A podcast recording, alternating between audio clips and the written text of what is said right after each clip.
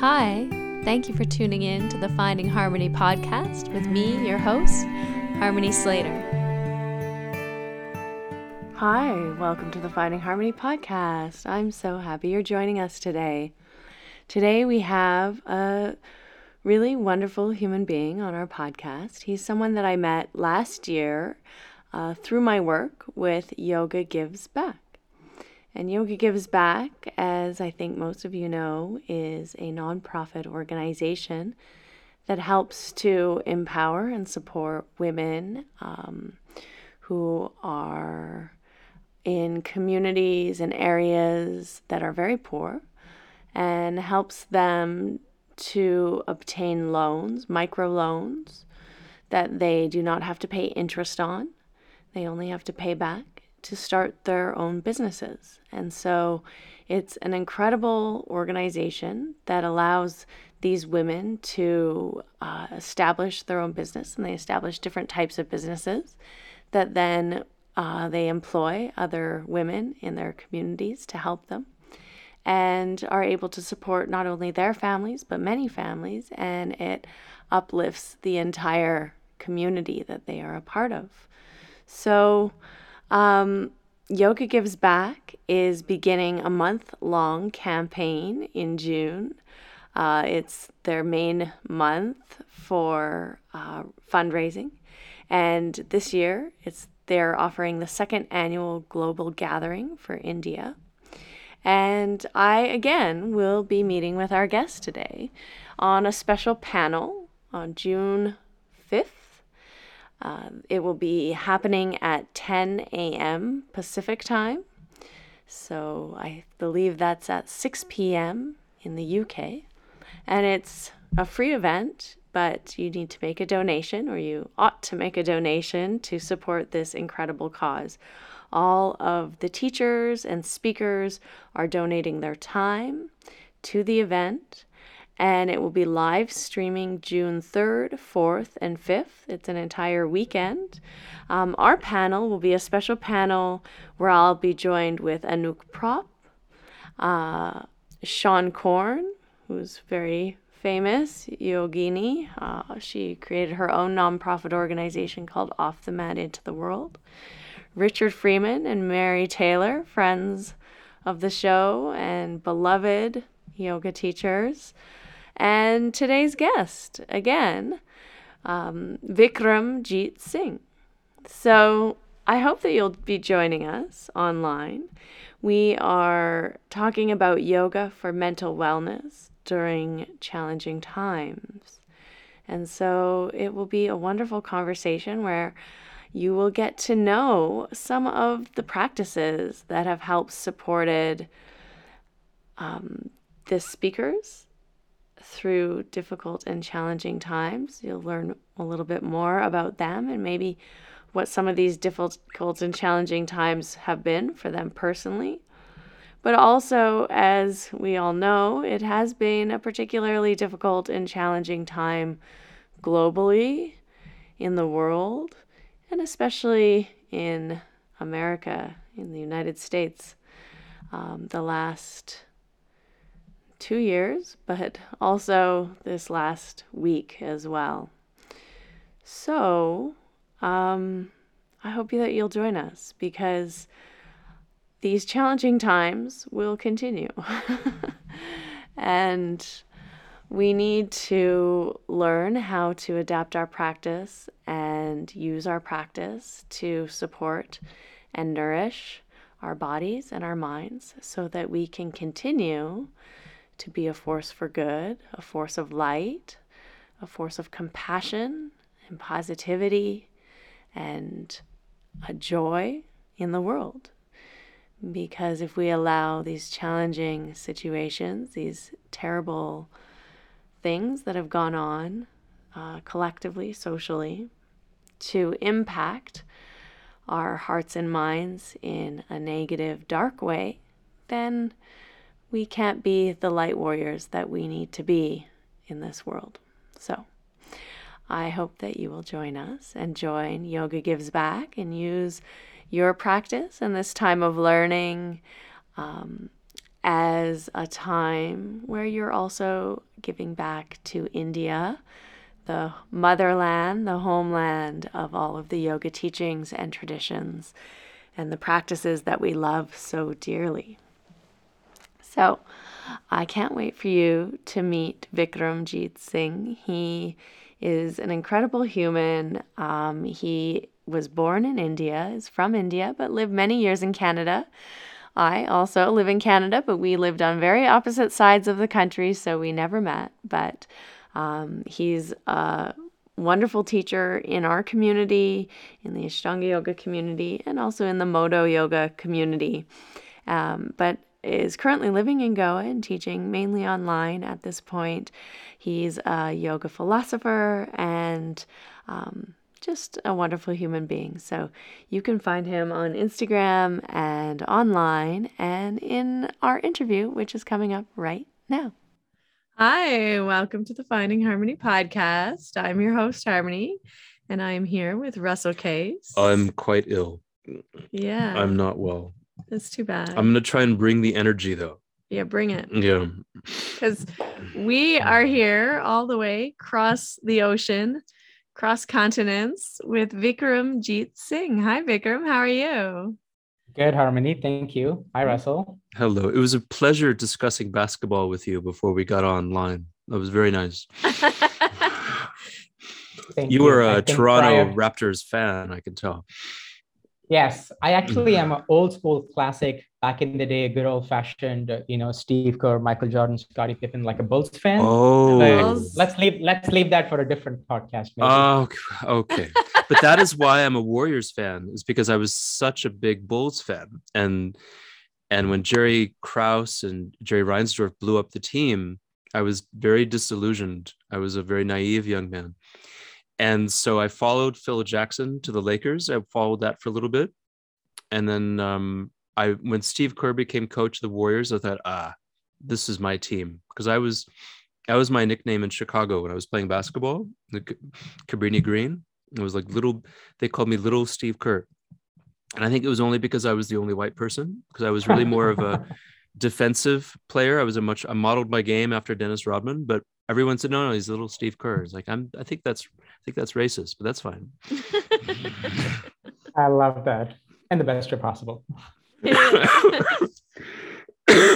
take it where you can get it. Oh. Yeah. What's mm. so interesting is we were both from Canada, but I didn't meet you until last year when we were doing the Yoga Gives Back panel together. And I think you had already moved to India by then. That's right.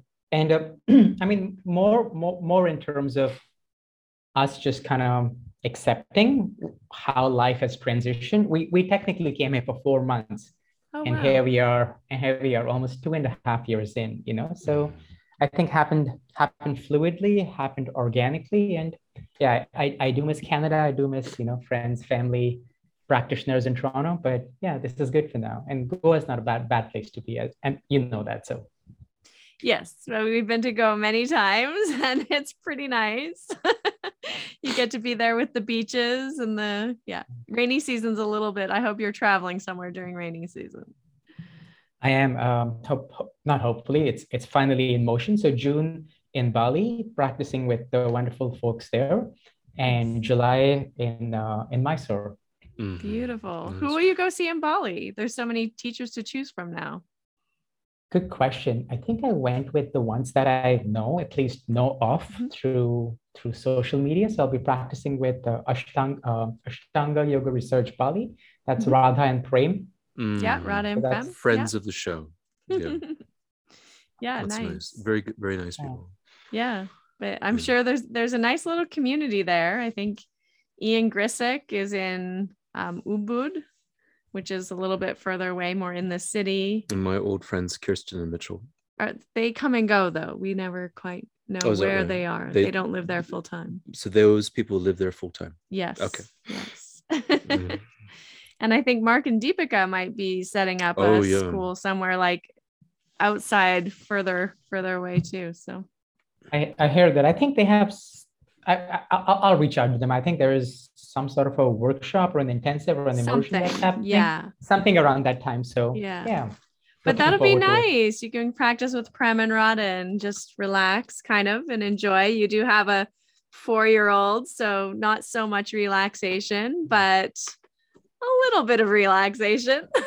a little bit, yeah. It'll be yeah. it'll be good, but it, will be good to it'll be good to get back to a regular practice. You know, the last two and a half years have been a little hard. It's um, mm. you know, I I know the sequence and I know the practice, but you know, you know how it is to be in a room with a teacher with other fellow practitioners. It's a um, it's a completely different ball game. Um, yeah. So yeah, I'm I'm looking forward to that. I'm looking forward to being in that shared space and, and just being a student and practicing. Yeah. Yeah, it helps a lot to have that practice space with people and a teacher, and you know, kind of keeps you motivated to get past standing. For sure.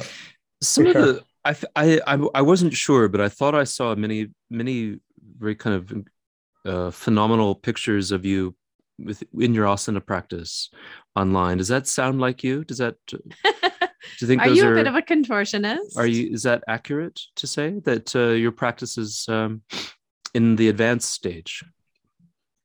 Well, um, I guess advanced is such a such an interesting word nowadays, right? Mm. In, in, the mm. in the in the yoga world, who who is advanced?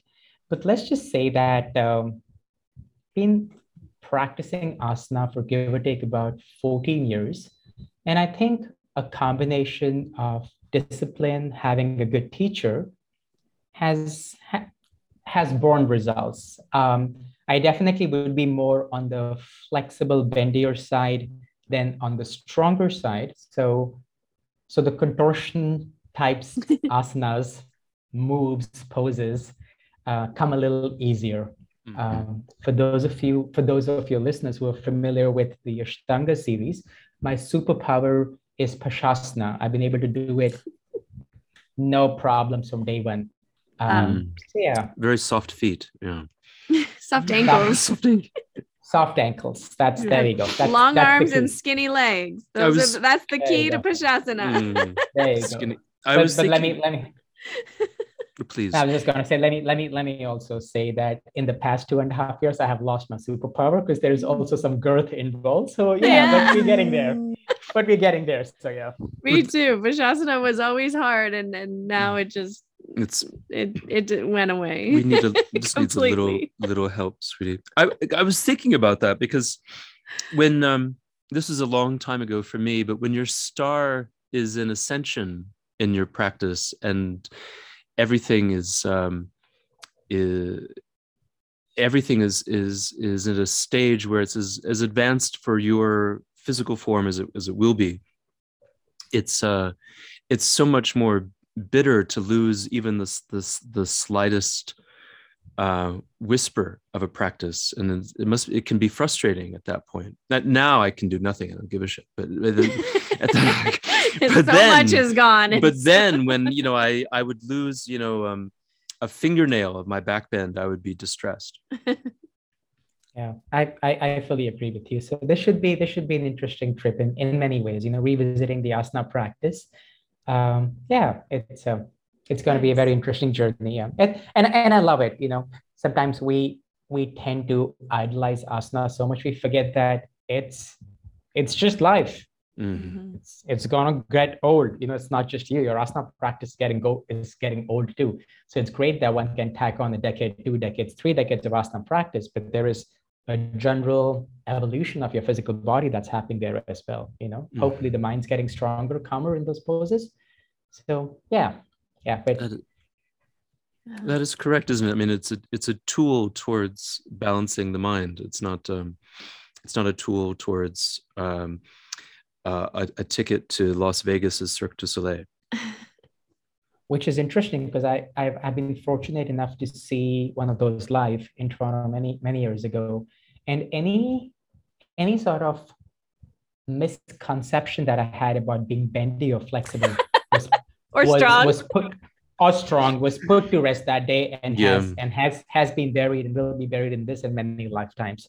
Right. So yeah, I think that's that's a good place if someone's kind of needing like a little bit of a check in yeah. terms of reality how check. bendy they are, a reality check, just just go watch. Just Yeah. go watch. Maybe maybe even watch their second cast or the third cast. You know, don't even watch the the front line. The don't even watch the main cast. Just watch the backups. That'll be enough. Yeah. Yeah, for we sure. were there in 2020, I think, Yeah, we or went to, uh, 2019, maybe. I think it was. We went to one of their shows and saw Alexi. Alexi. I forget his last name. You can name. just look up Alexi Cirque du Soleil. on The last time we Oh saw my him, gosh. He was uh, lying prone on a um, like Ganda Bherundasana, but like with his legs straight out, so uh, a complete uh, jackknife. like a complete back bend with his head and his butt together, the back of his head and and his sacrum. no circle just a complete line and then he was he was doing uh Pull-ups, no no uh press he, ups. he was doing he was lifting those the you have the bar with the weights. yeah, the weights. The weights he was pushing weights Yeah, press up, press press. We know. don't work out obviously It didn't look safe. I'll tell you that much. I don't know what that's called when you press weights I up think and down it's called a press up, i don't know but you're like lying on a thing and you and you have weights a bench press. bench he's bench he's benching weights in that position and it was incredible You're not, e- you're not even sure what, what to be more impressed with, right? When the body looks like that. yeah, yeah. Like- no, I would never press. I would never bench press anything, let alone. Do it in Ganda Bherundasana. Yeah, yeah. At that point, like you, it you can maintain the illusion of uh, competitiveness in Mysore if you were competing with Russell or Harmony. But like once Alexa is there, then the pointlessness of the of the exercise is so apparent.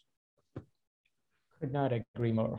Mm. it was interesting. Um, you know, I reached out to you because I wanted to connect with you because we're connecting again in, I guess, just like almost a week's time for the Yoga Gives Back um, event, their big fundraiser for the month of June, their gala.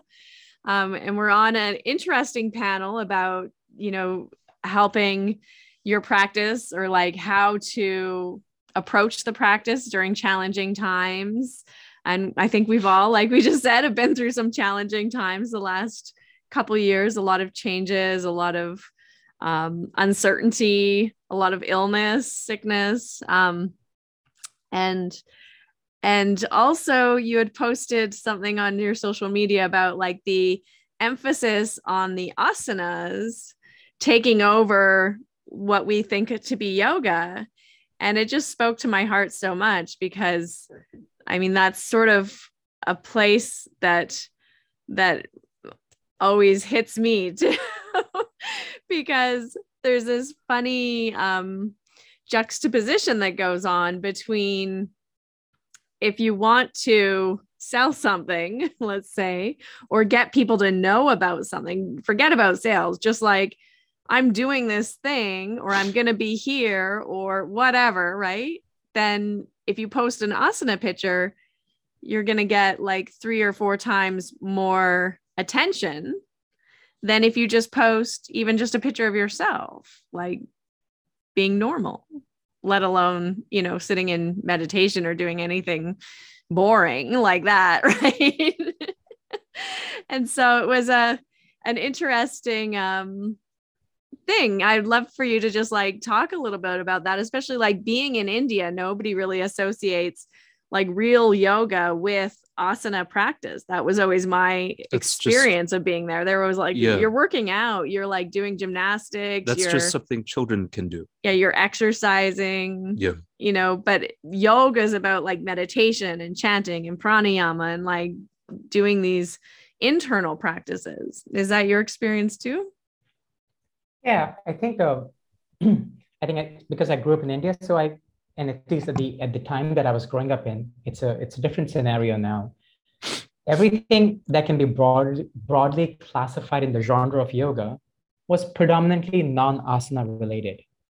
And I actually took my first class in Toronto, very grateful, you know, for that experience. It, it set off this beautiful journey. But that did not really have the kind of emphasis it does right now. And things are changing. Things are changing here very rapidly.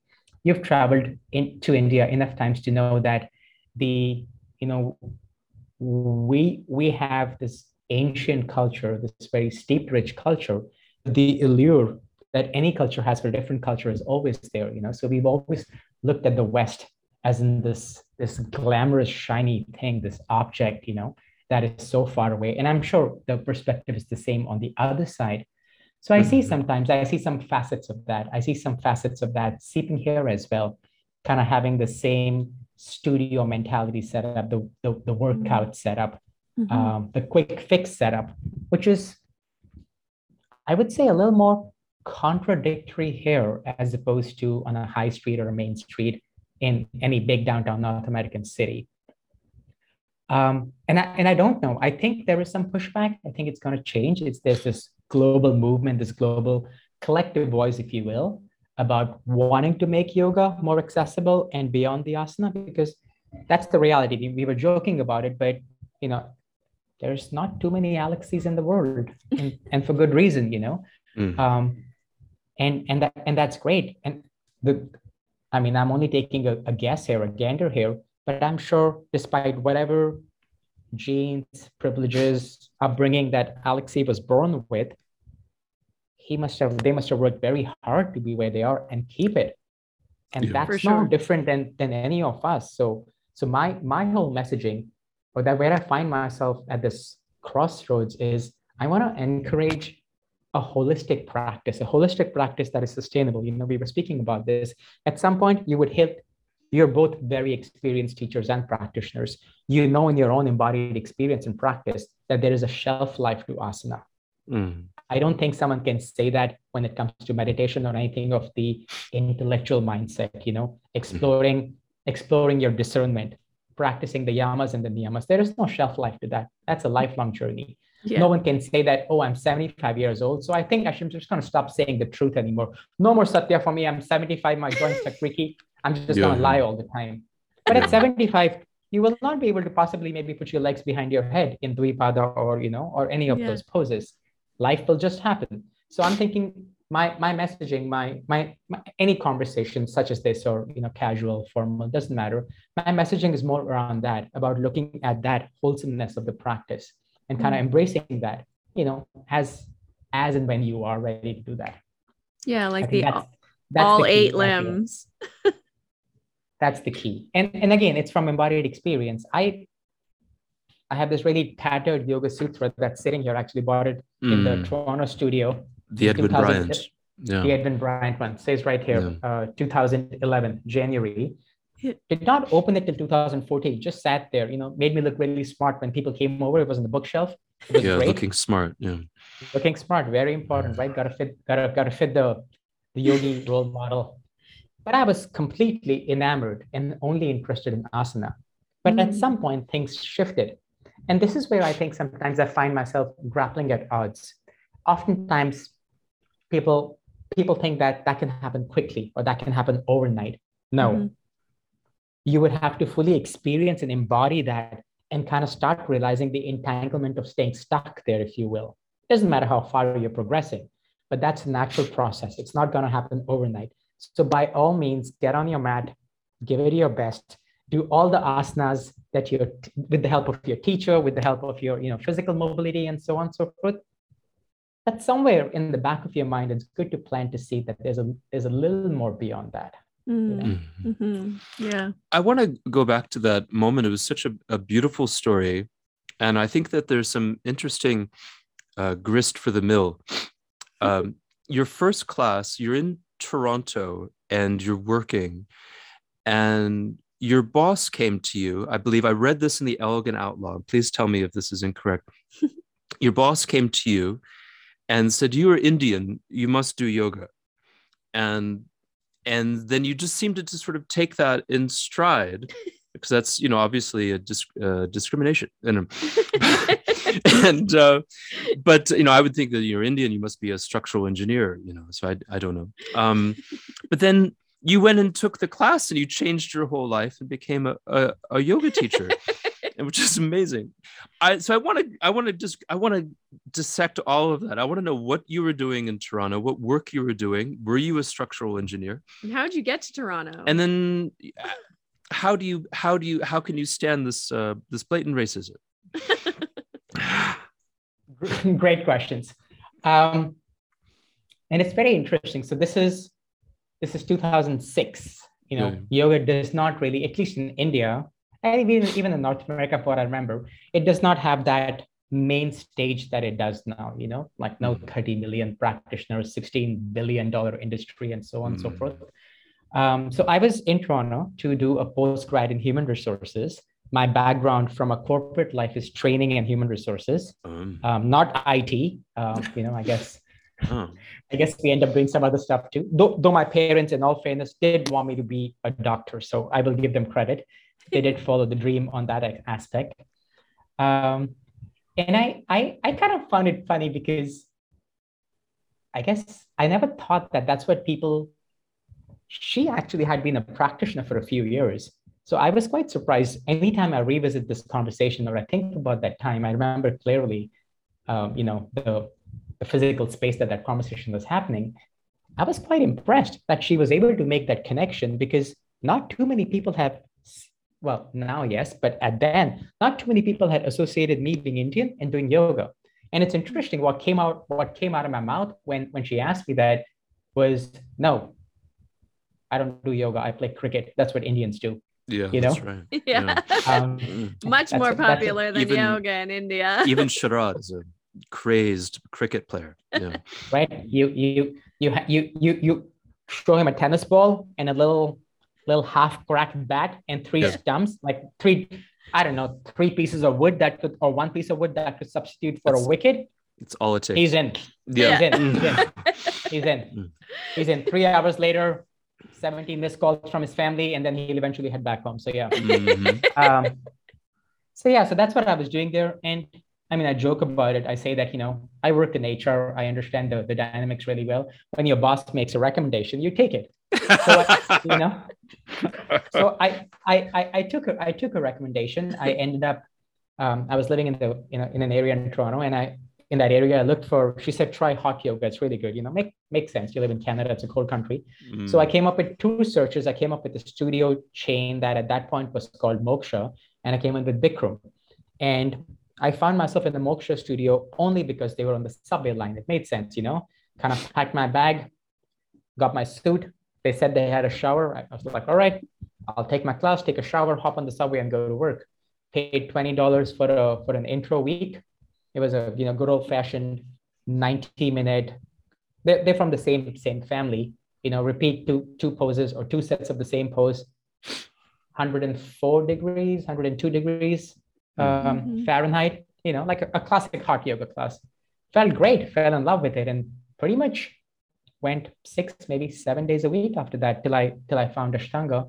And that's why I think the transition to, to practicing Ashtanga was an easy one, you know, because the only commitment was you got to show up here six days a week. And I was like, wait, you get the day off?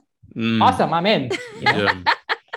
so so that's the backstory to that uh, but i gotta tell you uh, i still remember you know it was a classic studio setup class i kind of walked in the room was dimly lit i put my mat down lay down from what i can remember i could do some some of the some of the class some of the class i could not do seemed quite physically challenging and i remember laying down at the end of the class you know in silence i think we got five seven minutes um, and i and i can still remember that feeling that feeling of uh, quiet. You know, I, I've grown up in India, so I'm, I'm used to different levels of sound Mm. uh, and noise. But this was a different kind of quiet. You know, the room was physically quiet, but I, I was at that point I was 30 years old. I'd never felt that quiet my whole life, and it was interesting that I found it after moving so much. You know, you would think that so much of movement would kind of perhaps make you a little more agitated. The room was hot. I was sweating. My clothes were soaked but yeah, I still remember, you know, that's what I, that's what my takeaway is, you know, whatever, 16, 16 years later, um, I can still remember that, that sense of quiet within me. And I was, I was hooked. That's Yeah. beautiful. Yeah, I love that. I I remember after my first yoga class too, it was like that sense of quiet, but also feeling like really clean. Like there was a spaciousness and like a, a just like a clean feeling, like from the inside, you know, that was like nothing I'd ever experienced before. I was used to like working out and running and dancing and like doing stuff, but it was just like something very different. So I can relate to that sort of Yeah. different level of quietness. One thing that um, Harmony and I were talking about last night, and I think it's because we were thinking about this interview. I'm I'm not sure, but we were talking about the the root of manas and the discriminative faculty of the mind, the, the buddhi, and how it how our mind constantly makes uh, evaluations of sense objects. You know this is uh this is this is a white thing this is a black thing this is a male thing a female thing this is this is this and this is that.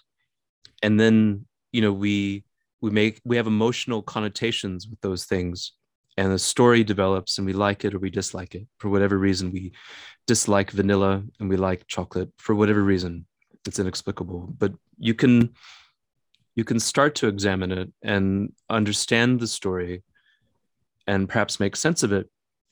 But it it, it seems uh, that the the buddhi and its its discrimination is inevitable. And i wonder if you could um, you could talk about it because i think in the context of the story about your boss coming to you and saying oh you're indian you must do yoga i think it's quite sweet. Uh, some maybe some person could be offended by it, but it's a sweet story, just like I was being called Steve Kerr for there's no reason for it. I think what happens is, uh, you know, there's a there's a beautiful example. It's in the same. It's in the Brian book. You know, your um, your your uh, your manas engaging the sense objects, the indriyas, hangs around in the world, and it keeps collecting. You know, it keeps collecting, keeps collecting, keeps collecting. Um, and and when and when that information comes in you know your your sense of I-ness your your asmita your ahamkara decides what does that information mean to you? So for example you know when when that person said oh called you steve kerr some part of you registered you know joined the dots oh steve kerr white basketball player in a predominantly black sport.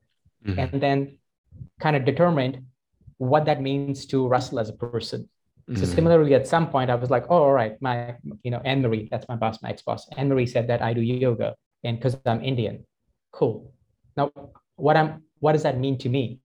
And at that point of time, my intellect quickly, quickly does this like Google search times infinity, and says, has this ever happened before? And if the answer comes back yes, it quickly searches, how did that make you feel? Angry, upset, sad, you know, quickly starts categorizing. Mm-hmm. And then in a split second, it says, it made me angry. And you could say, how dare you say that to me? Mm-hmm. Mm. Or yeah. it says, it's never happened before. And then, then, it, then it, the, the arrow points down. Okay, it's never happened before. Back to you, Manas. How are you feeling about it? I'm not sure. Okay, let's shelf this. Let's see how we feel about this two days from now, three days from now. So when when I'm when I'm when I'm speaking about stuff like this, I'm like, ever had a thought that came up that now has relevance for you. But at the time that it happened, it sat in the neutral space. But mm. now it makes you feel something. Because yeah. now, now your your ahamkara is no longer indifferentiated. It's it's differentiated. You mm. have taken that thought and said it makes me, as in everything that makes me, feel in a certain manner. So even now, you know, so many years have passed by. I obviously have have had tons of other experiences in my life. You know, some some overtly discriminatory and and some subtle and some just you know fun like fun it was fun for both people involved like a good joke you know mm. um, but i can look back and say i know that her intent now i can look back and say my mind says yeah i think that was and that was not an unpleasant experience if mm. i think of other similar instances in my life i now have a sense of i have a compartment or a shelf if you will for that mm-hmm. at that point it kind of sat in in in no person's land. It didn't mm. really have it was and that's that's that's what i love. You know that's what i also say that that's why your ego your ahamkara that's the critical midpoint. Because till the time that that object or that emotion that whatever is undifferentiated it can either go inward where it can sit in a place of space in a place of peace or it can go outward and kind of make you say something like, How dare you speak to me like that? How dare you say that to me? How dare you think like that about me? Because then it's very clearly you versus that person. Otherwise, mm. it's in the soft world, just awareness versus awareness, you know, that makes sense. Mm-hmm. That's so interesting.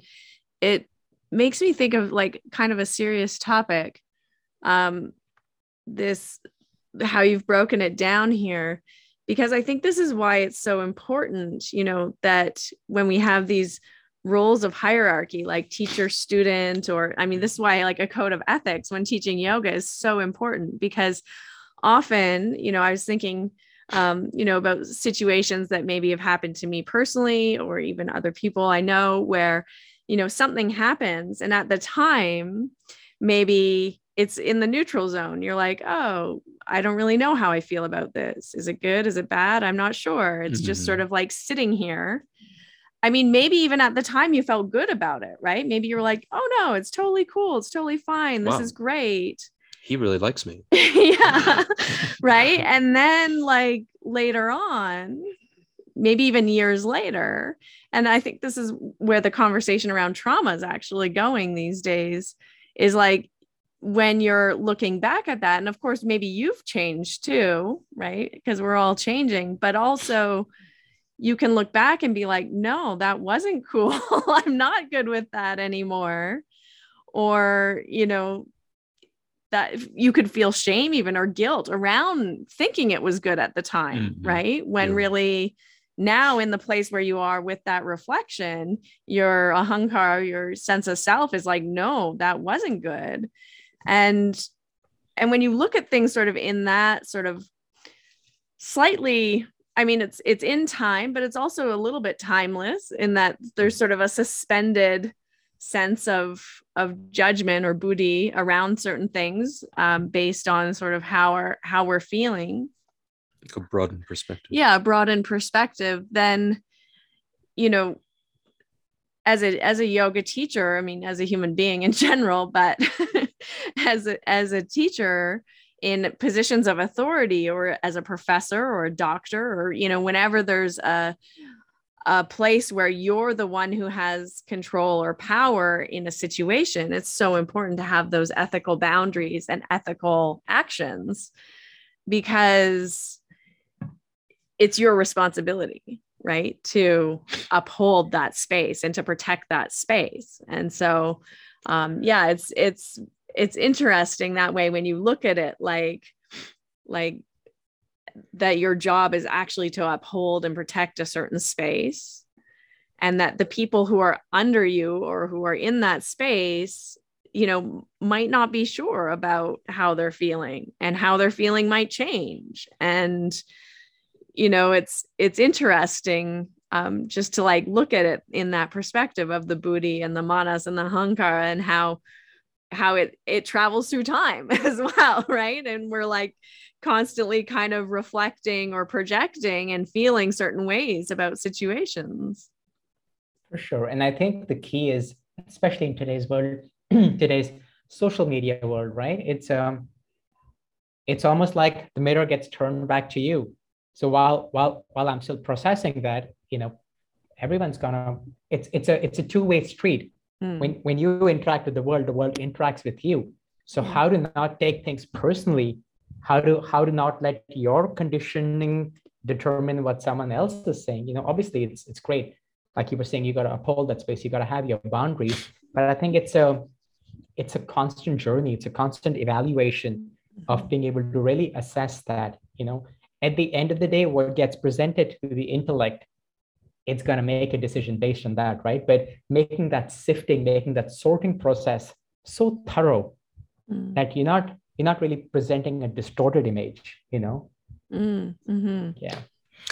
I, if i could ask a, a, a follow-up question um, i think um, I, this this notion of responsibility is is interesting. Um, harmony and i have, have encountered it before when you when you're thinking about trying to entertain a non-dual understanding of reality. And if if you're under forgive me if i'm a, like a child uh, at this point but if, if i'm trying to entertain a non-dual understanding of reality where everything is and it, it, things arise and they they disappear and uh, you're simply watching these things arise and disappear as purusham prakriti then at a I I have heard the perspective that there is no responsibility. You're simply there to to watch, regardless of the of the projected morality of the thing you're watching. Right, because nothing's right or wrong. It just is. Nothing's good or bad. It just is. That kind of idea, right? Yeah, I think I think that's a that's a that's a great analysis. Um, the challenge is how is one gonna embody that and make it practically relevant especially if one is in a in a in a position of disseminating information if mm. one is in a position of interacting you know this if you if you stick with the last example of a student teacher right? Um, it's not really what you're saying is wrong or what i'm saying is wrong. It's kind of being in that seat of witness. And it, it's it's a hard process. It's a hard process because at one point you might ask a practical question which might be as simple as well then what's the point of this anyway? You know if if everything has two sides to it then what's the point of this anyway? But i think the point is just kind of asking yourself that question in in my personal experience for a very long time i would use the yoga sutras to understand the world outside of me. I would try and use the yoga sutras and understand why people say the things they do why people interact the way they do and so on and so forth. But to be but to be very honest what I'm beginning to realize with each passing day is that this book, you know, it's my go-to for for some stuff, is nothing but my self-study. It's why I act in a certain manner. It's why I say the things I do. It's why I do the things I do.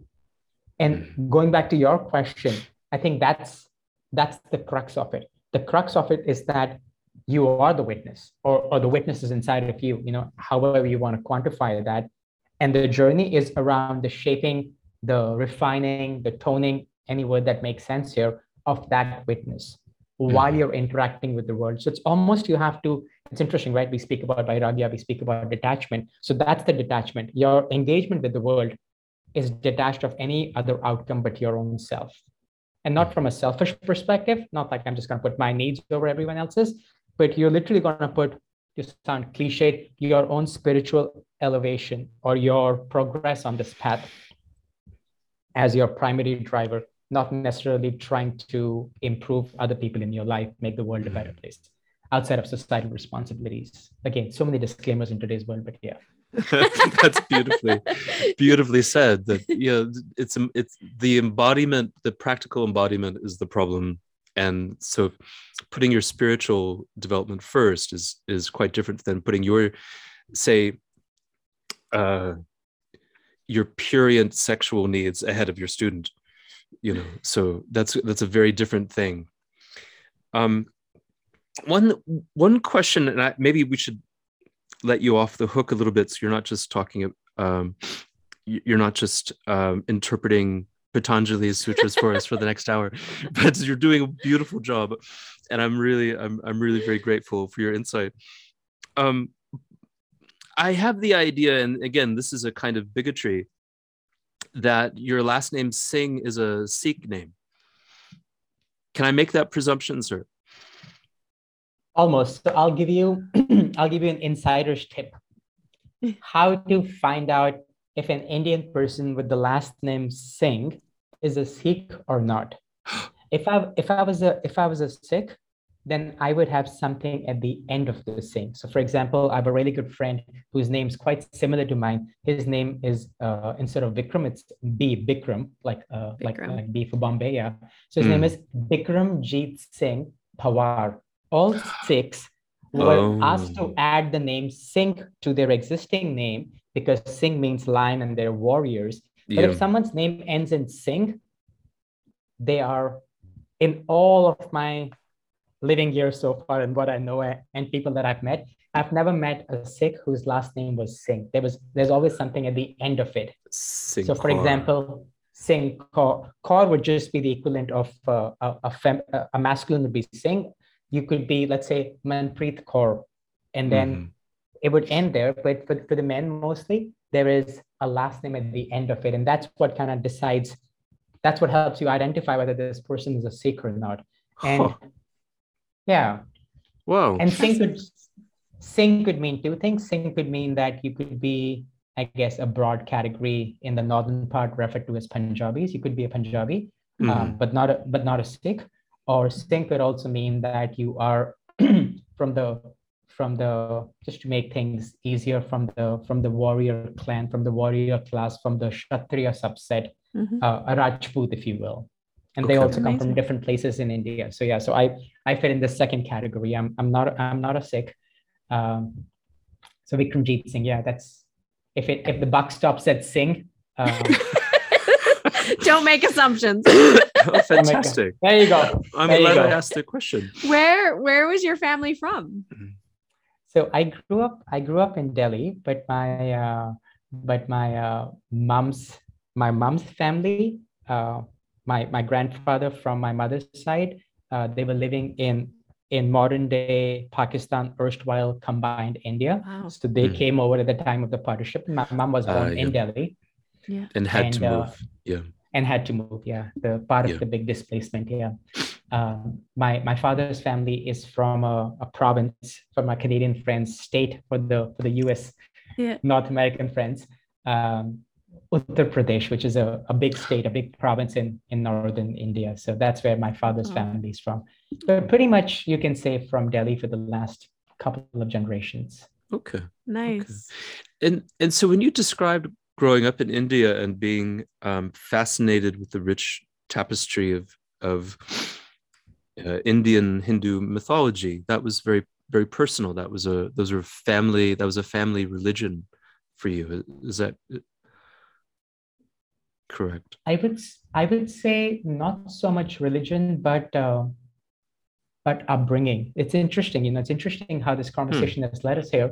So my mom belongs to a sect that are called Sindhis. They were because they were from Ah, Sindh yeah. in Pakistan, so they're Sindhis. Sindhu. Yeah. Mhm. So Sindhis go to a gurudwara a lot, which is a Sikh temple, and uh, you would see that I, I wear this. Uh, well, at least you can see it. I'm not sure if anyone else can see it. Yeah. I wear this.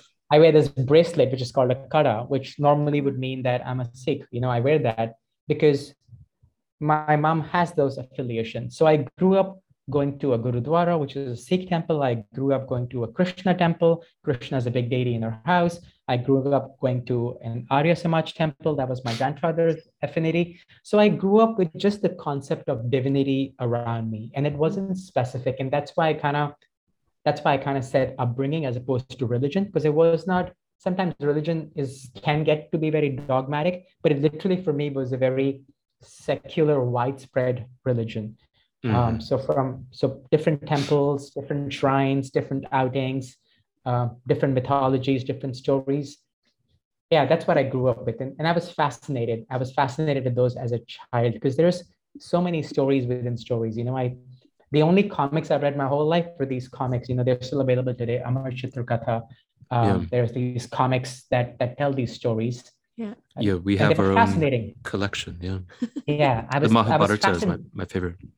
yeah you know i was i was fascinated by the stories i could spend hours reading those stories and and i could see I could, I could see that being played out around me. You know i could i could see that in the temples. I could see that in in the kirtans in people's devotions in conversations and in these pilgrimages that we would take with our family. So yeah a very rich tapestry. You, you you've traveled to india. You know that there's this there's this sense of all pervading divinity around here. A rock can be holy a tree can be holy a Mhm. river can be holy as long as the belief is there it doesn't need any structure. It doesn't even need anyone's approval if you will um, if that's someone's belief you know? Mhm. so i think growing up in that made embracing this concept of ishvara embracing this concept of divinity the, the supreme being very easy without being attached to dogma. And even for now i mean just a personal share i think the easiest way for me to check out in any conversation around this genre would be any sort of quantitative comparison you know this is better than that Mm. and we we have quite a few deities as you as you know um yeah for me there's this belief that there is something divine and that's Mhm. great it it's great to put a form and a name to it because then it brings a story and so much history but when it doesn't have a form and name to it and maybe just a symbol or a sound it's it's, it's equally powerful Mhm. I love that. That's one of the things that I miss most about being in India is that just that sense like that the divine is all around and constantly being reminded of it you know you have like like the tea stall, the Ganesha tea stall, and you have the, the Saraswati like convenience store, and you have, you know, everything's named after one of the deities in India, just like regular mundane things. And so you can't help but like have it at the forefront of your mind all the time. And it's mm. so beautiful because you're just just like putting a being, bindi on the forehead is a, yeah, a, another helpful reminder. Yeah or even i mean yeah. and i love also in india like even hearing like the muslim call to prayer and and that that's like a part of the the fabric of the culture because it's again just like another reminder like oh people are you know praying people are thinking about god. You know these people are like just it's just like it's just like the water you swim in you know when you're in india. And and it's it's so different when you're in the west because we don't have that kind of water. We don't have that kind of like spiritual sort of um air to breathe you know? We have to like go to a special place or join a special club or group or you know create our own kind of atmosphere if we want to constantly be reminded about divinity, about consciousness. Maybe about it would help you if you if you wore a red robe all the time. no, but the thing is, is it's like it's there's just like less support here, I think, and there's just so many supports in India that that keep calling you back to like, oh, you're not alone. There's something higher than you, or everyone is connected. Consciousness is connected. You know, spirituality, divinity exists, and it's just beautiful. I think it's also the stark difference of um, of life that you can see in daily encounters. You know, mm. this hmm. constant reminder, this constant, uh, this constant inbuilt sense of gratitude, because you don't have to travel too far to see someone who has nothing compared to what mm. you hmm. have, and and you might think you have nothing, right?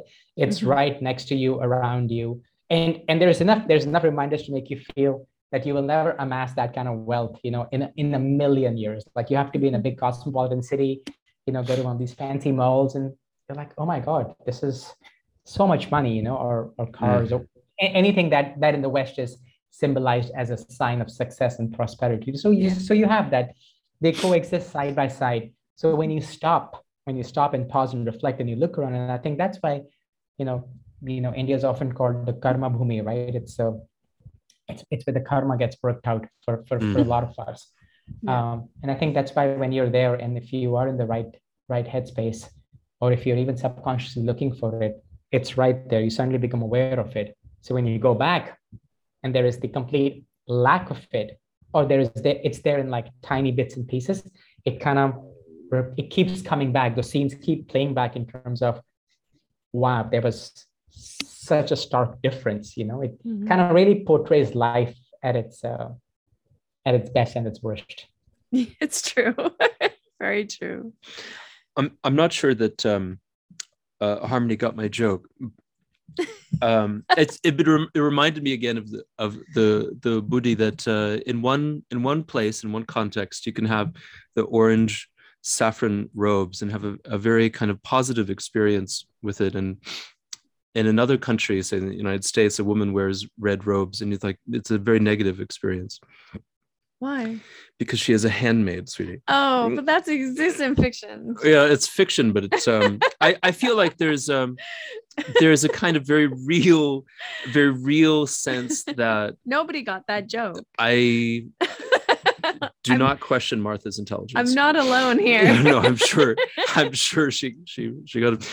I I think that there's a um, especially on the outside looking in and being Canada and looking at the United States, I feel like a um, a very a, a, a creeping sense, or perhaps um, a creeping awareness, a creeping doom, doom that there that there is a, a an autocratic Christian movement in the United States that is um, pushing the country towards towards fascism, and a and a very kind of real perhaps it's been it's been it's been moving this way for you know there's an, maybe an undercurrent for hundreds of years uh, perhaps it's just finally revealed to us.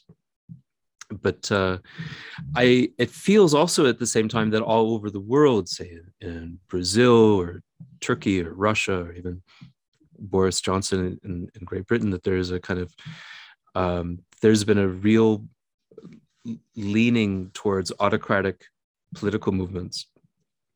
And I, I didn't know if you were comfortable to talk about your experience in, in India. I don't know if if uh, Hindutva uh, is something that you'd be willing to talk about on air. Um, uh, but it, it, seems like it's there's a this is the time we're living in of of theocratic uh, fascism is kind of uh, everywhere in in our reality now.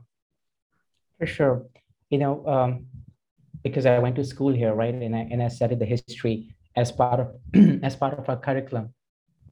The reality is, for centuries, from the fifth century till the British left in 1947, you know, India's been an oppressed country. There's someone who was here who was literally raping, looting, plundering. Mm-hmm. So oppression has been a way of life here. Mm-hmm. Um, colonization, if we if we stick with the Brits, was a way of life here, right? Mm-hmm. I have no lived experience of it. My father was born literally at the cusp of independence. He has no lived experience of it. My grandfather, from whatever I remember in our chats, you know, he obviously lived through it.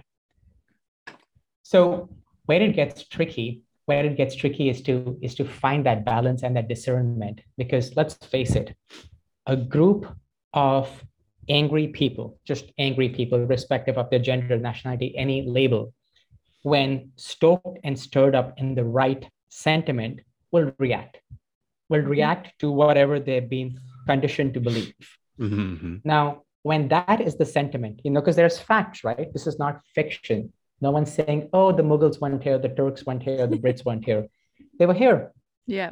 So you see it playing out in streets being renamed. You see it playing out in stricter regulations on alcohol, beef, whatever would be considered as taboo.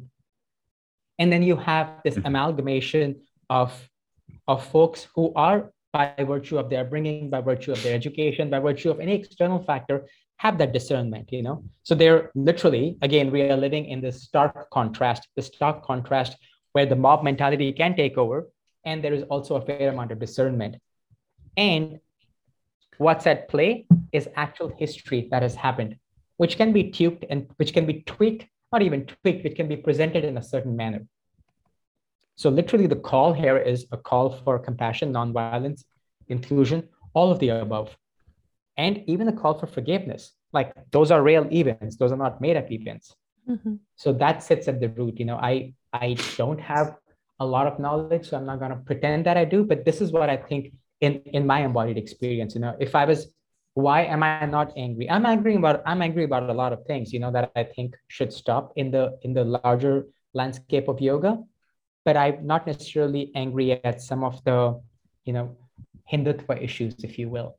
And mm-hmm. that's my sense of discernment. Although I have the same background, right? The same historical events are available for me as well to kind of purview, go through, and form an opinion.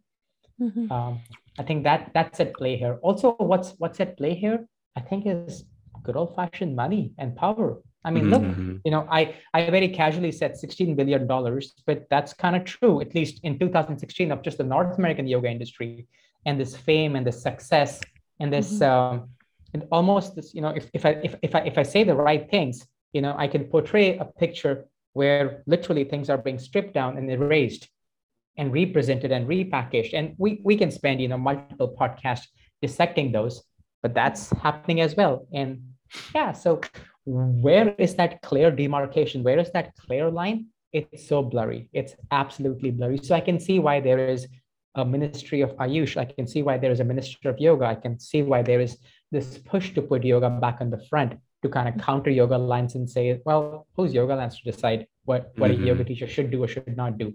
Why don't we have a say in it? How come how come we are not at the table? How come we are not making these decisions? Who approved yeah. this curriculum? you know so there's there's so much at stake here that's that's so interesting i was i was thinking about um many years ago my when my father lives in detroit and detroit was um in a state of collapse and he said to me you know what we really need is a good old fashioned dictator in detroit I was like, oh, that's really uh, undermines the whole principle of, of liberal uh, democratic institutions, Dad. You know, and uh, I didn't say that. I said, Dad, I think the first thing a dictator is going to do is take away your your pornography. Um, and he said, "Oh, that's not good." Yeah. Um, and um, it's just, but I think that's what happens: is it, the institutions break down because of corruption, and then the people, like you said, a mob, they they kick out in a very angry way, and they they select someone who like a like a bully. You know, they think, oh, Trump, you know, or Mussolini, he'll be the one to fix this. Yeah, and then the whole thing spirals into uh, the collapse of of any kind of institutional order, and it becomes quite corrupt. But oftentimes, but then I I completely understand. You know, people looking out at say the um, the say just to take America for example, the the collapse of the American cities in the 70s, 60s, they were bankrupt and um, and people kicked out and said, "Oh, we need law and order. We need someone like like Nixon to come in and. Bring law and order and to bring some kind of maybe ethic." And there's this Christian ethic readily available. So, as you as you say, there, it's like a like a uh, the facets of a diamond. You know, each you each time you look at a situation, you can look at it through a completely different lens. It doesn't. Um, we we would like to be told what to do.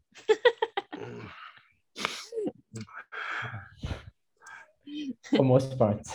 Yeah. I'm curious what your experience is.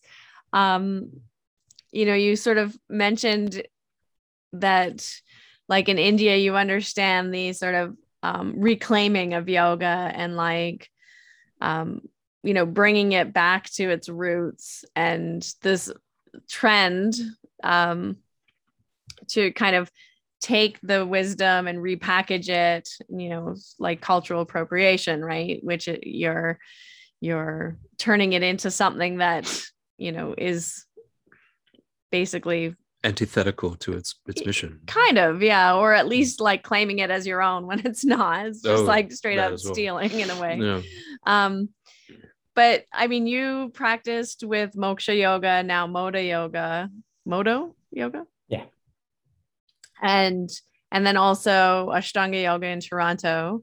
And like, what's your experience of that kind of dynamic in um, Western culture? How like versus, I mean, how it's presented in India, or even just like how we've we've either appreciated or appropriated the the knowledge I think in the end comes down to, excuse me, in the end comes down to this whole process of discernment, right? So even before I got into any of these conversations, I, I wasn't really drawn to any of these, you know, I'm just going to say new agey styles or experiences. I was drawn to a practice. You know, one was in the hot room, the other was a set sequence, you know, devised or made up by a man in Mysore.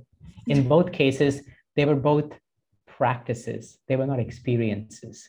They were practices that were rooted in longevity, um, repetition, discipline, some sort of semblance, some sort of order, and I guess some sort of reverence. You know, there is there is sure in the Ashtanga lineage there is you know picture or pictures of gurus definitely. In in the in the in the moksha world you know there is no pictures of gurus. There is no you're not paying homage or obeisances to anybody but they were both practices.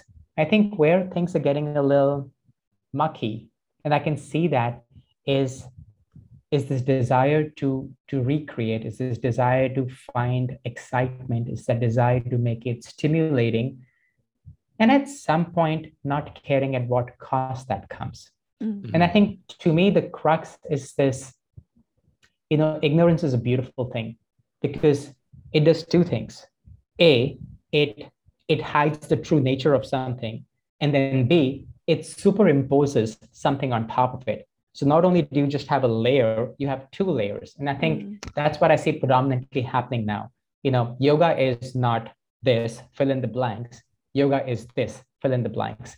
And I think it's kind of literally off the off the rails now. You know, the reality is no one really owns yoga. You know, I, mm-hmm. on a whim, I was looking that up. You can't really patent yoga. It's not that. It's not like it's not like champagne or mozzarella that comes from a region. You know, you can't you you can't put a you can't put a patent on it. But I guess you can partake and you can have some sort of representation as to what that looks like, what that means, with some sort of a benchmark. I often hear terms like the evolution of yoga. Well, we have scripts, right? You have books, you have access to these books. Everything is codified, it's written. We have manuals, you know, yoga, academia and yoga has made these this knowledge very easily accessible. So it's not that we have no idea what it used to be or what was said in the books or what was taught, right? In different aspects. And that's where sometimes I think it's very interesting, this this cherry picking. It's it's it's a if you ask me, it's a two-prong approach. A, ignorance plays a big part. This is not what this is. This is what I think it is. And B, cherry picking. I'll pick this, this, this, this, this, and I'd like to call it yoga. And I'd like to do it once a week with my buddies on a Saturday night.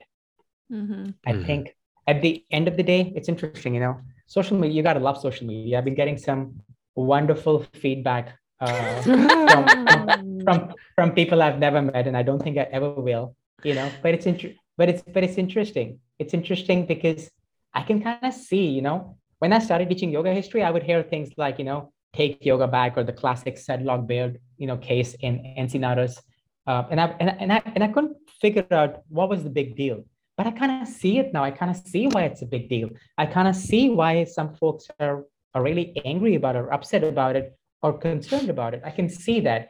I can see that because it's it's to it's for the lack of a better word sometimes really preposterous to come mm. across stuff and to hear someone's understanding so i'll go back to our original our original conversation russell is at that point i got to find an undifferentiated ego because my differentiated ego knows exactly how that sentiment makes me feel mm. and i can put it in a few and i can explain myself very clearly in a few words not very choices words but i got to step away from that and find an undifferentiated experience and kind of almost step back and witness be a mm-hmm. witness to that and it's interesting I, I, I don't know how these things will play out you know we we oftentimes define this kind of this kind of stuff as evolution but that's not evolution that's adaptation that's mm. i don't know customization mm-hmm. um, if i if i was to go down the sanskrit route that's like straight up asteya that's like straight up stealing you know mm. or i guess mm. the opposite of asteya that would be steya you know that's like that's that's that's straight up stealing you know yeah. it's um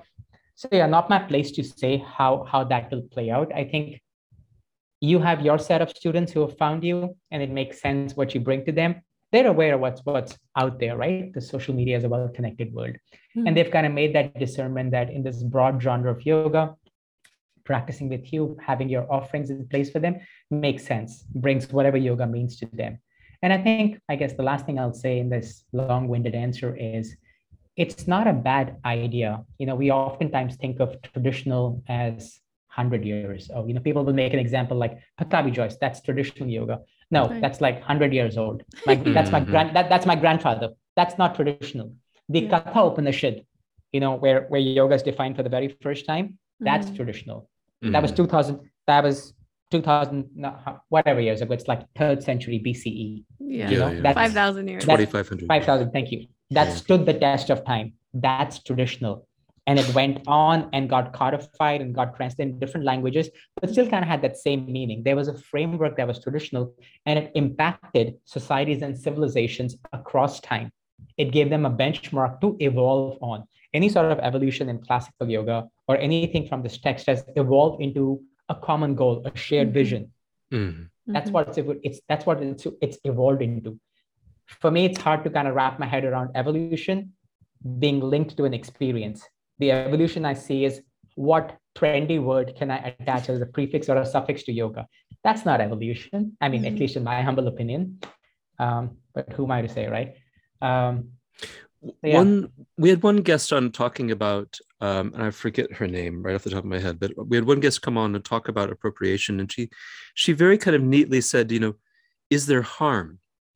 Is is himsa involved in the appropriation and, and is someone hurt by it and i think what what you're describing is a is a kind of yeah, is a kind of uh, harm when someone cherry picks, codifies, and, and then markets is quite different from in any kind of sincere way trying to learn. And I might be thick, but I've I've tried to learn. But in, in perhaps the the attempt was sincere if you know um, uh, poorly developed. You know, I think that's I think that uh, the case of a sincere person learning is quite different from the the the the the cynical poseur. It's Pranidhi. Yeah, she was very nice. yeah, yeah. I mean, it's a uh, it's definitely a it's definitely an interesting time to be alive in the in the in the world per se. Let's just put it there. Yoga is just a tiny part of it. Mm-hmm. Yeah, what's interesting, you know, it, it reminds me these two like schools that you've practiced with because maybe many people in America, I don't know how prevalent moksha yoga is in America or modo yoga now, but um, in Canada it was very popular and probably still is. I'm not really sure what's going on out there these days, but um, and I've met Ted Grand as well, who's sort of the head honcho, the guru of the modo yoga. Um, he came to our school when we were in Victoria because he lives on Salt Spring Island. And um, and what sort of at that time I was very uh, strict to Ashtanga yoga, you know, in the lineage, like you don't have music, you practice six days a week, you take moon days and, you know, Saturdays off or Sundays. And um, you're a zealot yeah i was a zealot. Mm. and you know all the all the stuff that goes along with the very kind of rigid ashtanga yoga approach. Um and and also the idea that you know we had a like a real guru an indian guru in mysore who would tell his teachers you go teach. You set up a school you go teach you know maybe send your students back to to learn real yoga from me but you can go and get them started right? Like that was sort of the approach. It's a legitimizing approach. Yeah but it felt very much like in this sort of stream or flow of of how yoga would have been taught in india where the teacher says you go you do the yoga. Um, I am getting to a point here. Whereas the moksha yoga or the modo yoga is set up as a franchise where you go, you take the teacher training, and then if you want to set up the school, you have to buy the franchise and pay the the yearly, annual, whatever it is, I'm not exactly sure, fees back to the head guru, and you have to have him in to teach a certain number of workshops and da da da da. da. So it's like a pyramid scheme in a sense.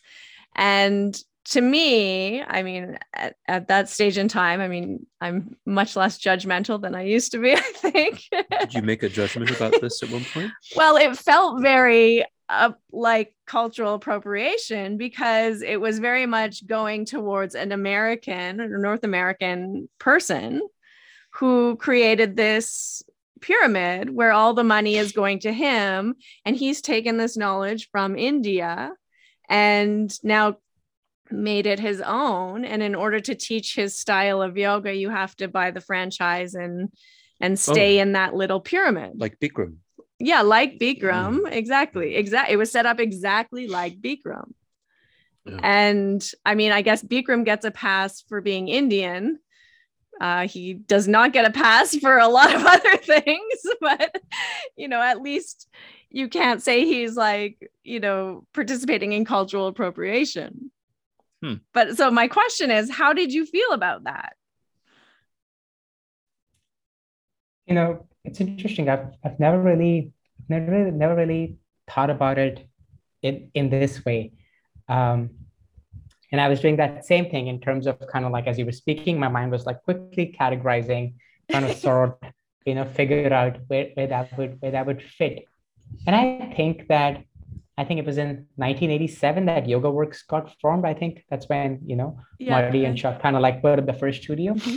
And I think since then, that's kind of been, give or take, the model that was followed. Mm-hmm. You know, mm-hmm. at that point of time, if I look at the 1980s, anyone with with any sort of a presence in the yoga industry per se, wasn't much of an industry then, had direct, if not one removed connection to a teacher in India who was either still in India or teaching in North America. So I mm-hmm. think that's almost a given.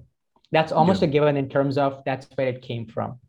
Now, good or bad, you know, this how how Moksha came about in Canada was to completely sever ties with Bikram and the unethical practices. At that point, unethical just meant predominantly just not very hygienic, not very green, not very eco-friendly, right? And kind of like oh, just wanting that. to just yeah, that. Not the raping yet. yeah. Oh my goodness. I mean, I I I don't know what was happening at that point in time, but at least those were not the reasons. You know, it hadn't come to light. Let's let's put it this way. So so when I think of that, when I think of my when I think of my stint with them, you know, I've been teaching for them. I'm, I'm still on their YTT faculty. I haven't taught in a studio now, in a in a moksha studio now for about two and a half years, being in India. But I got to tell you that the ethics of the way the things were done, where where their heart is, where their mind is, right from the karma classes to the pillars, I found that to be very sustainable.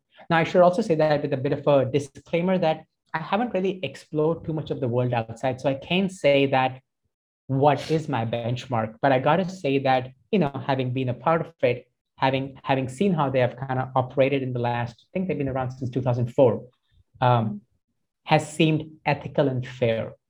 Don't get me wrong, they're a part of this larger industry that produces YTTs and trainings and so on and so forth. Of course, that's a given. But I, I, I gotta say, the reason why I stuck around, the reason why I never taught at a good life or you know or, or any of the gym was predominantly because of that. The desire for me to stay there for so many years, even when my own personal practice changed with Ashtanga, was was this this belonging to ethic, not necessarily belonging to a lineage, because honestly, there's none. There's Bikram Ghosh, Vishnu Ghosh, that's the end of that lineage, right? So mm-hmm. thankfully, no continuation needed there. But this this commitment to something larger than just what a mainstream high street main street studios offering you know literally from like a skinny body in Pinchamayurasana. I have that graphic somewhere pointing towards the studio, and the sign says this way to karma. You know, right from That's awesome. It's true, you know, wow. right from right from signage like that to like solar panels. There's lots there's lots of good work that they do, right? Yeah. So there was always that cause, and I think it's because you know both both Ted and Jess they didn't become green or they didn't become eco-friendly because that was a thing to do. That was in their that was in their DNA, literally. Mm-hmm. And that's what formed, you know, it's it's it's a big company, no, no denying that. I think 70, 74 studios. I could yeah. be wrong, give or take in that. But I think what kept me there and how I think about that is still this ethical perspective. And that's why my messaging to anyone who's from, I guess, YTTs such as that is the same. Don't stop there. Mm-hmm. If you would like to call yourself a holistic yoga teacher, you know, go on, carry on. Find a good school, see, see who teaches, who teaches the 200 basic hours, see what they stand for, see how where do they fit in this large scheme, this large business of yoga. Let that be your first process of discernment and then keep building on that. So I think mm-hmm. from that perspective, yeah, that there was no conflict there. And I have to tell you again, in in in my limited experience with a few studios that I taught, um, there's nothing that seemed outwardly. I know there have been some instances, you know, it's a it's a big franchise, but there was nothing that was outwardly clashing with my sense of morals and ethics. Nothing that was like, you know, how I said about someone saying something and then I quickly quantify process it there was nothing that was glaring there. Mm-hmm. So that's that's that's why I think that relationship continued and, and it still does. I think I, I really appreciate mm-hmm. that you, you saying that because I think again and again you, you you come back to this really very noble virtue which is discernment you know you can be outraged you can you can see harm being done we just continuously go back to discerning through our own lens what we are interpreting whether it is real or not, whether there's truth or not. And I think this is a kind of personal responsibility that is that is really quite lovely and and a, a kind of beautiful takeaway for people listening. How did your personal practice then shift? What what was the impetus of that, and what was that like? You know, seems like we're like dragging all the skeletons out of the closet. So oh. yeah, it makes for a good uh, radio. yeah. Sure. So so I was teaching at a at a Moksha studio, happy with my seven day seven day seven days moksha practice yin practice. It was great. I was lovely. I was strong not very flexible. Life was good. And then um, life was good.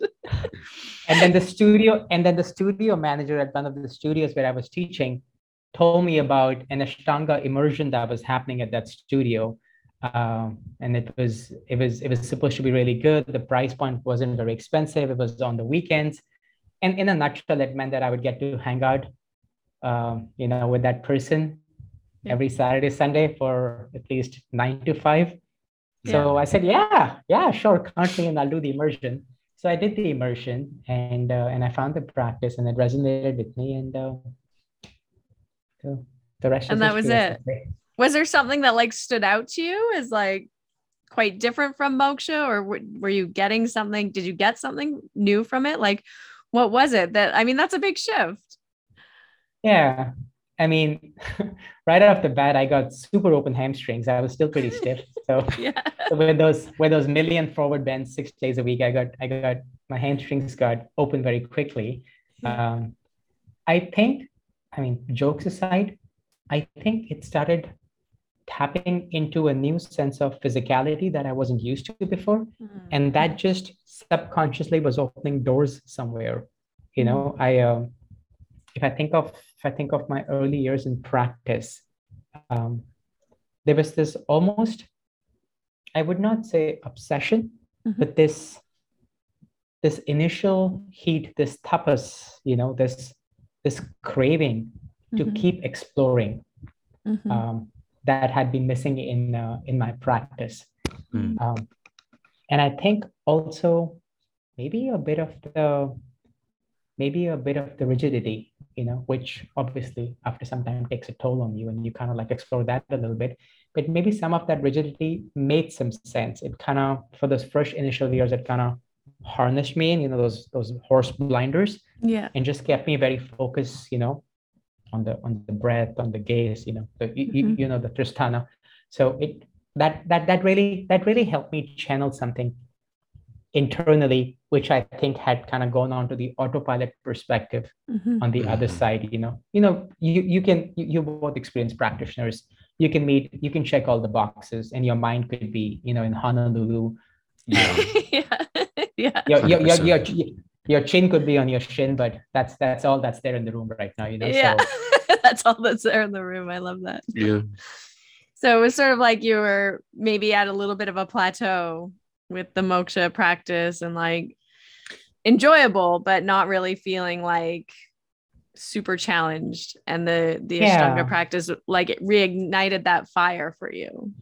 Yeah, and I have to say, there's a you know you're you're both you're both Ashtanga teachers there's a lot at play outside of the asanas, that dynamic, mm-hmm. that teacher student dynamic.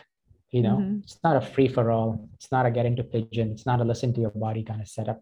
And I'm talking about the and I'm talking about the early years. You know, and a lot of teachers, you know, um, still have that approach. Some have kind of become a little more malleable. You know, it's mm-hmm. it's a changing world. You know, mm-hmm. and and both of you have your have have your feet firmly planted into it. Uh, but I think beyond this, it had its merits but at the same time, for, for the same reasons where it became so appealing, a few years later down that line, the exploration was on the other aspect, you know. So mm-hmm. I think that's that's something very important. You know, the the mind is is so powerful that it's what is at play. Beyond mm-hmm. a certain point, it's not really about the asanas anymore. You know, physical restrictions, physical capacity, mobility, and its and its shelf life will catch up with you you know yeah. it then it becomes a mind game you know so yeah. so yeah i think it's been it's very it's been it's been very interesting. I've been i've been doing it for a while like like i was mentioning before we started recording i, I still have that practice but it's been very interesting observing the changes both in my own teaching style in my teaching practice. Can you describe for us now you've moved uh, how long have you been living now in goa? And you moved back to india from toronto? How long ago yeah, so we, we came here in January of, we finished a month in Mysore in December of 2019. We came here in January of 2020. I've been hosting retreats in India for the last seven, eight years. So we had one planned. which finished on March 20th. We, we came to Goa in Jan 2020. Just in It time. finished- yeah, and and March 22nd we went into a lockdown.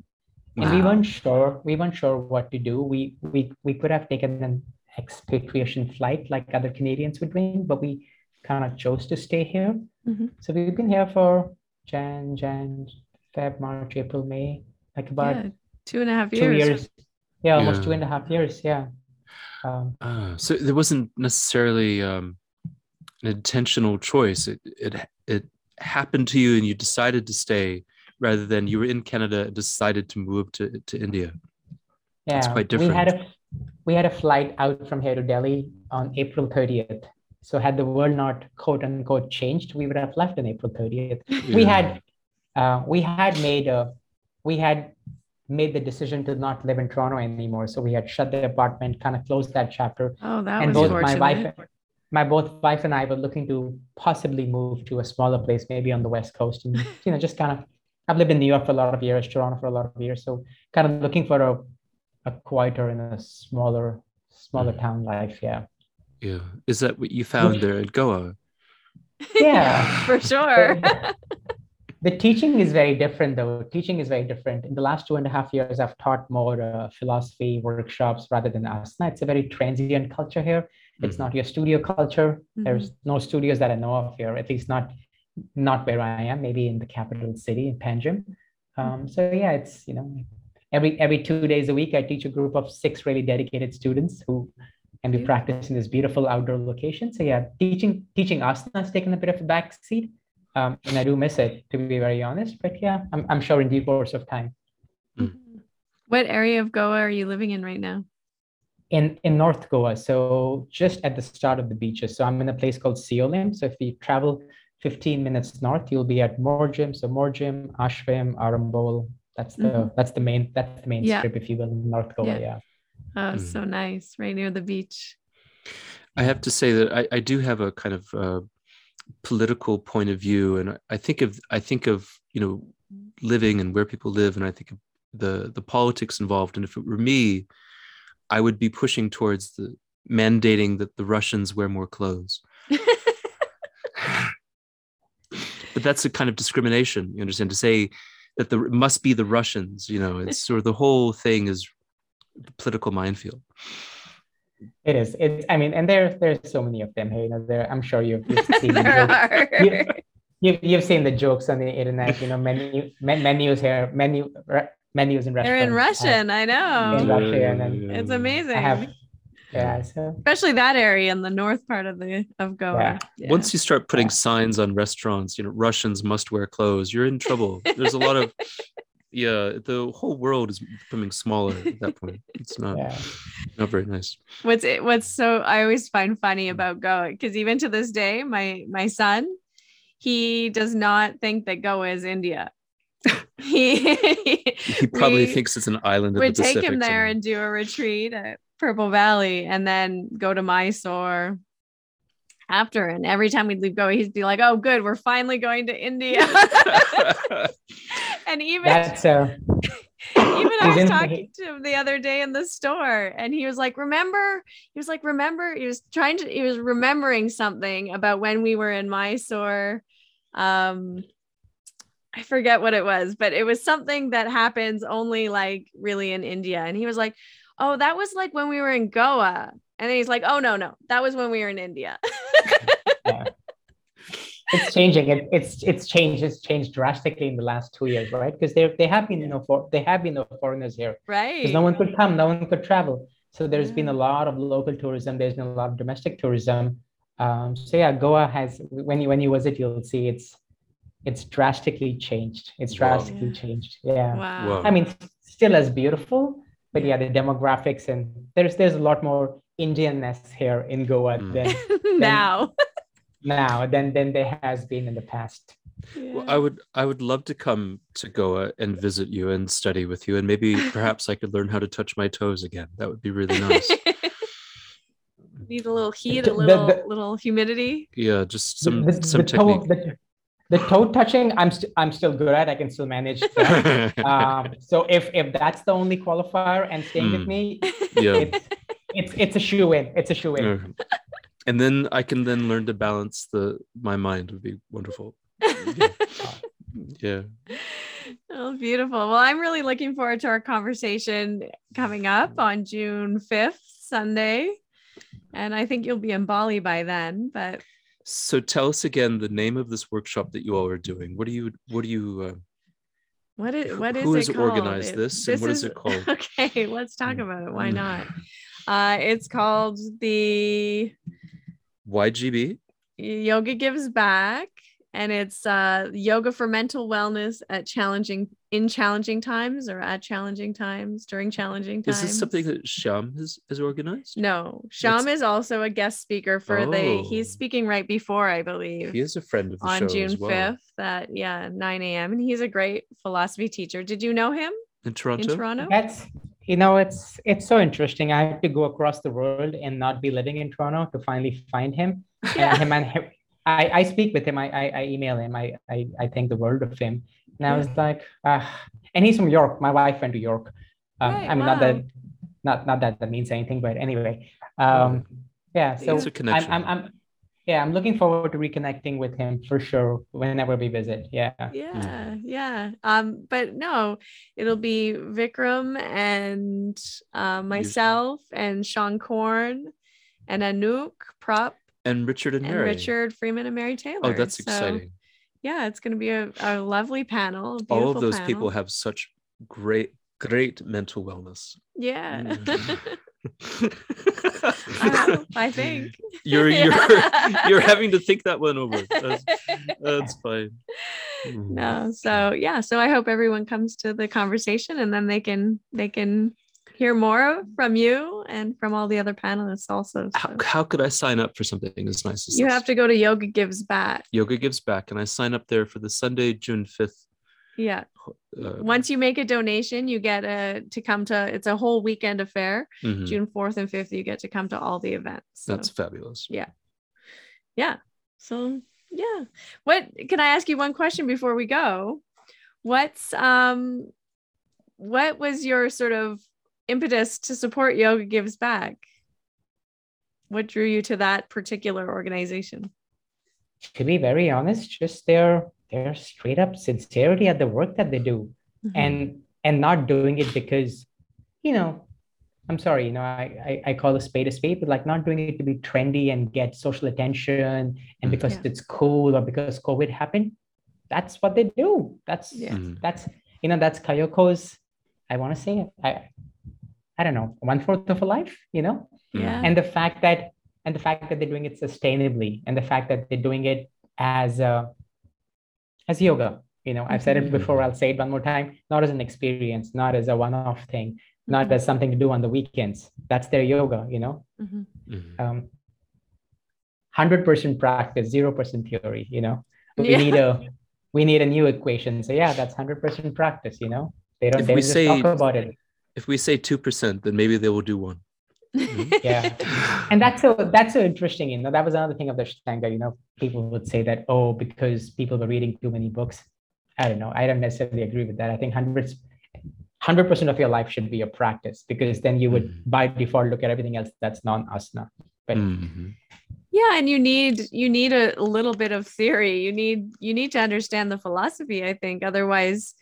It's just aerobics or like Just uh, gymnastics. gymnastics or it's just like a workout. Yeah. you're not really like understanding what's happening. Like something mystical kind of happens when you do a yoga practice. Don't you want to know what's going on? Yeah. Right? But Yeah, there's so yeah, no so yeah. there's no words to describe what is going on. It's impossible. it's impossible. Yeah but that's the reason why that's the reason why i support them. I think they're fantastic. Yeah i'm really glad i connected with uh, with kayoko so yeah yeah yeah. So it's so wonderful to that they i like to how they're you know really empowering like the local women to support their families to support their communities and giving them the resources to build something that's their own. It's it's so sustainable like you say and so you know so incredible. It's not creating dependence it's creating independence. And i feel like that's really what yoga is about right? Creating independence not dependence on someone or something or yeah a space You a should- mat a person You should you should you should put that in a t-shirt. That's that's beautiful. That's actually beautiful. It is about creating independence, right? And it's interesting. It's independence. It's not union. As as Mm. everybody on the internet is screaming yoga's union, yoga's union. Yeah. No, it's it's Yeah. autonomous independence. Is that uh, Kaivalya? Is that what you mean by Yeah. that? Yeah, hundred percent. Lovely. Yeah. Yeah. Good old Celine Dion all by myself. belting the background, you know? I love that. I was not expecting you to say that. oh my god. I mean, if if anybody if anybody knows about Kaivalya, it's that woman, you know. It And is, She, yeah, yeah. She is she puts very her heart into it. Yeah. and Yeah. and very thin as well. Very no. Very tiny little package with a big voice. if you can learn yoga anywhere, it is in Las Vegas. That's true. No, on tour. Well, thank you again, sir. That was very that was very, very, very nice of you to come on. and If people want to join you online, how can they find out what you're up to? Uh, I think just social media is easy. I I haven't really gone on the the website website route.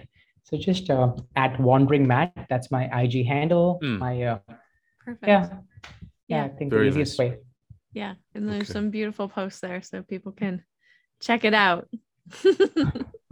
Thank you Thank so you much. so much for coming on today. It's so wonderful to connect pleasure. with you.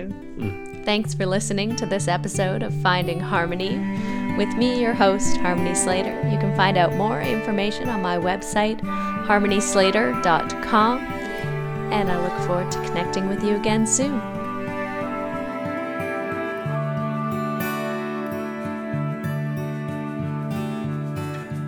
Standing in eternity's shadow, watching the breaking waves. There's a heart soul.